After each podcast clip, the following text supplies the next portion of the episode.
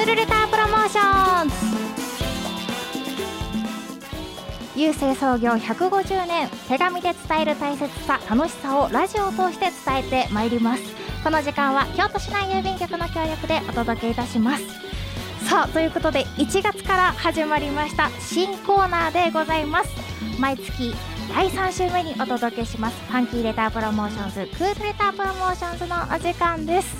ということで楽しみだね、はい、タボちゃん、はい、新コーナーですね。はい。私もドキドキワクワクしております、はい、ということで第1回目のはい。ということでお届けしていきたいと思います。それでは早速本日はい伺っていきたいと思います。ではよろしくお願いします。自己紹介からお願いします。はい。私は、えー、東山区の京都今熊の郵便局の伊藤と申します。どうぞよろしくお願いいたします。よろしくお願いします。続いてはい上京区にあります京都呪楽郵便局に勤めております島垣由紀子です。よろしくお願いします。よろしくお願いします。さあ今日は伊藤さんそして島垣さんにお話をねたくさん伺っていきたいと思います。まあ、まず今回このコーナー第1回目ということですのでちょっとこのコーナーね、聞いているリスナーの皆さんにどうやってこうなんだろう、うん、たくさんねこう知っていただきたいな手紙の温かさ知っていただきたいなと思うんですけれども、うんうん、このコーナーどういったことを毎回お話しいただけるんでしょうか伊藤さん。あはい、えー、それでは簡単に手紙進行という言葉がございまして、うん、まああの郵便局っていうのは、えー、できまして創業150年経ちます。で郵便局という形でですね手紙を送り始めて150年経つわけですが、はい、実際のところ手紙っていうのはもうもっと昔のね平安時代であるとかいうのそういった頃からあるんですね。はい、ただあの最近はですねあの、まあ、僕も LINE とか、はい、えー、ね、SNS 普通にメールも普通に使うんですけども、うんうん、やはり、あのー、そのメールや SNS がメインとなっているこの今である今だからこそですね、はい、あの手紙だから伝えられるというその気持ちや温かさをですね大切にするということが、えー、これをあの私たち郵便局だけではなくて、うん、えー、他の方皆さんもご協力を得て、えー、地域社会に伝えるということが大事かと思います。うん、あのやはり SNS ですとえー、そうですね。2日前に来た、えー、LINE とかメール、うん、メッセージもですね、はい、あのすぐ忘れてしまうんですけども、うん、やはり手紙でしたら2ヶ月経っても、もうもっと長く経ってもですねしっかりあの心に残っているという意味でですね、あの非常に良い印象とともに相手の方を思い出せるということで、あのまあ、子どもたちにですねえー、言葉力ということを身につけ、はい。うんうん、えー、コミュニケーション能力も向上させることができるという意味合いで、えー、まあ、やっております。うんうん、で本当にあの京都市ですね教育委員会とか学校とね、はい、連携いたしまして、まあ、2月から各学校の校長先生に、うんうん、えー、手紙をしっかり、えー、授業を子どもたちにもあのしっかり教えていただきたいなということで、えー、展開をしていくんですね。であの日本郵便局と、はい、えー、京都市が包括連携協定というのがありまして、はいはい、あのー、その協定の中に、えー、未来の担う子どもたちの育成という部門がありまして、うんえー、そのためにあのいろんな施策をやっていくというのが、えー、このあの、まあ、いわゆる目的です。はい、はい、小学校というのは大体、えー、京都市内に152校中学校で66校、まあ、日本全国ですと1万9000校ほどあるんですが、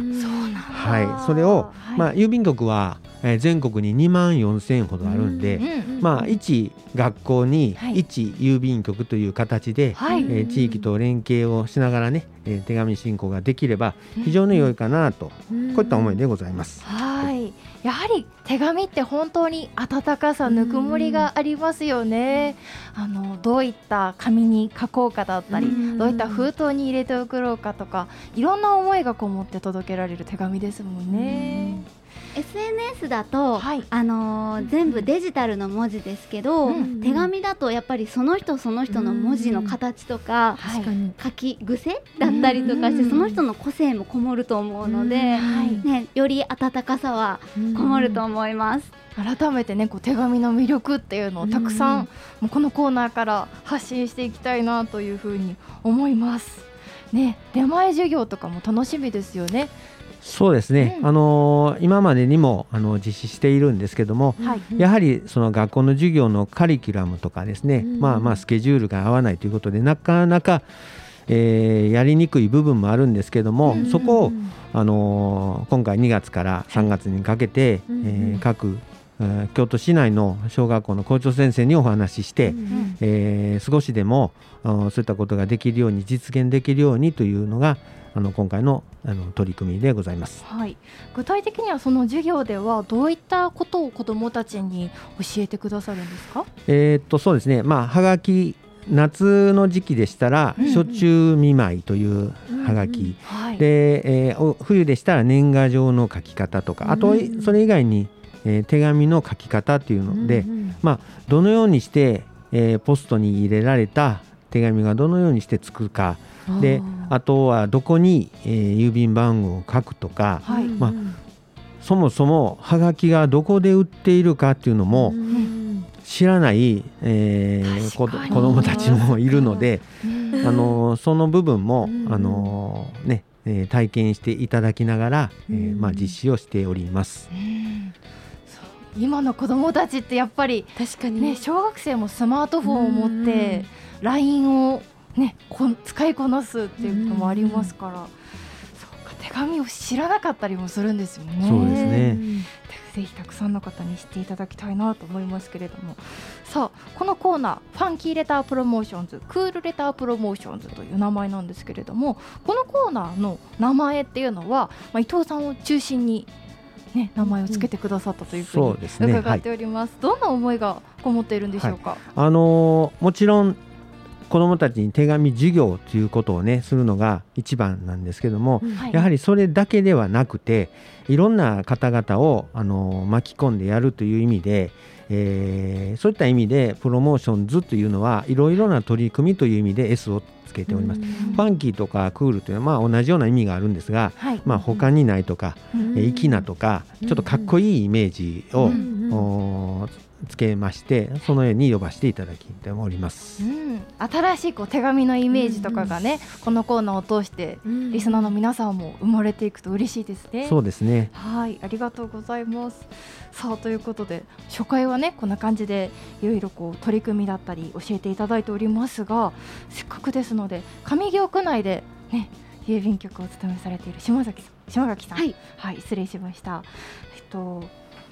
呪楽郵便局ということで、はい、あの島垣さんのおすすめの何かの手紙のあの送り方っていうんですかねがあるっていうふうにお伺いしたんですけれども、はい、そうです、ね、どういったものなんでしょうか？あのお手紙を送る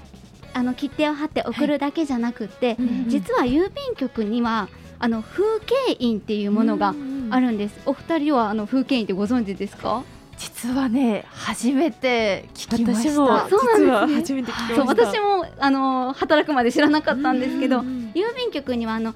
郵便物をどこでいつ出されたかっていうのが分かる日付印っていうものがあるんですけど、風景印はその日付印の一種でどこのあの郵便局の名前、日付のほかにその郵便局のある地域の名所やあのー、特産物などがデザインされたハンコがあるんですね。なので、うん、あのー、まあ、それは普通のハンコじゃないので、うん。あの郵便局に行って風景印押してくださいって言っても押せないもので、うん、郵便物を出す時、なので、えっと、はがきでしたら63円切って貼ってもらったり、封筒でしたら84円切って以上のものですね、を貼ってもらうものなんですけどその63円以上の切手に押せるものなんですね。なのでこう今あの、コロナで、はい。あの会えない親戚の方とか友達の方も多いかもしれないです。そういう時にお手紙を書いて、はい。あの近くの今住んでいるところの近くの郵便局の風景印を押してもらったら、はい。あの私の住んでるところこういうところなんだよっていうのを、うんあの絵でも相手に伝えることができるものになっているので、ぜひこうお手紙を送るときに風景印を押して、ね出してもらえたらいいかなって思います。もうこれは郵便局でお勤めな方だからこそ知ってるというか、もしかしたら知らなかったっていうリスナーの皆さんも多いんじゃないかなっていうふうに思います。実際にあの郵便局のホームページとかで風景印って調べるとはい、あの京都もそうですし全国にもいろんな、あそうですね、はい、風景印があるんですよね。なのであの風景印を、うん。あの集められている方もいらっしゃいますし、そうなんだ、はあのーまあ上京区の、あのー郵便局。でも上京区内の郵便局ですね。ちょっと前のものになるんですけど、はい局長さんたちが、うん。あのー上京悠々という、あのちょっと今持ってきてるんですけど、はい、あの上京区のちょっと歴史散歩っていうことで、うんちょっとその歴史のあるところをピックアップして載せておられて、その裏にはあのその上京区内の地図、うん。郵便局のある地図とはい、ハンコを押すところを作っておられるので、まあ、そういうのでこう集められたりとか、はい、いろんな方が結構こうはがきうん。とか、あのー切手を買って風景印を押してもらってこう回られる方もいらっしゃいます。えー知らなかったね、うんタブちゃん。スタンプラリーみたいな感じでできそうるんですかそういうね、うんあのへー気持ちで感覚はいで楽しめますし、でその地域をね楽しみながら歩きながらできますもんね。はいそうなんだ。今ないんですよね。あ今はこういうあのそのスタンプラリーみたいな用紙はないのですけど皆さんねご自身であのノートを作ったりとかうん。されてはい。集められて。確かに。ね。うんそっか、いろんな楽しみ方がまたありますね。あの本当に地域のものなんで私の勤めてる自楽郵便局でははい。あの二条城が近くなのでうんあの二条城の外観と二の丸庭園うんをデザインした日本印になってたりとかうん。本当にそのね京都っぽいうんものがあったり大文字おをー。かたどってるデザインのものとかもあるのでうんうん。ちょうどね大文字の日に集められたりとかうんその日付の確かに。ハンコなので。そっか。日付も考慮して送ったりすると、そうなんです。確かに。ま1た月11日だったらうん。1のゾロ目で押せるよみたいあな。ーなるほどそんな楽しみ方があるのは、うんまた一つワクワクが生まれますね。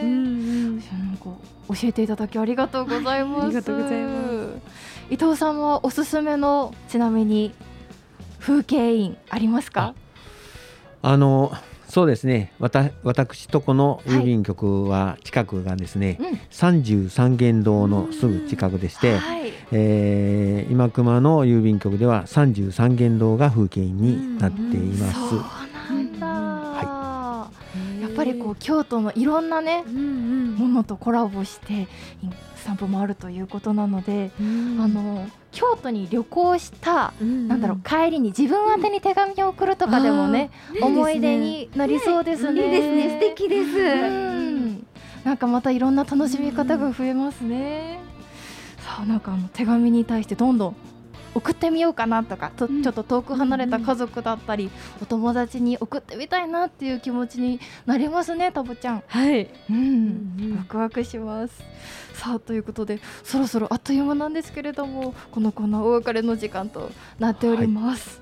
さあということで Funky letter promotions Cool letter promotions 毎月第3週目にお届けしてまいりますので今後もぜひお楽しみに。ということで最後にですね伊藤さんから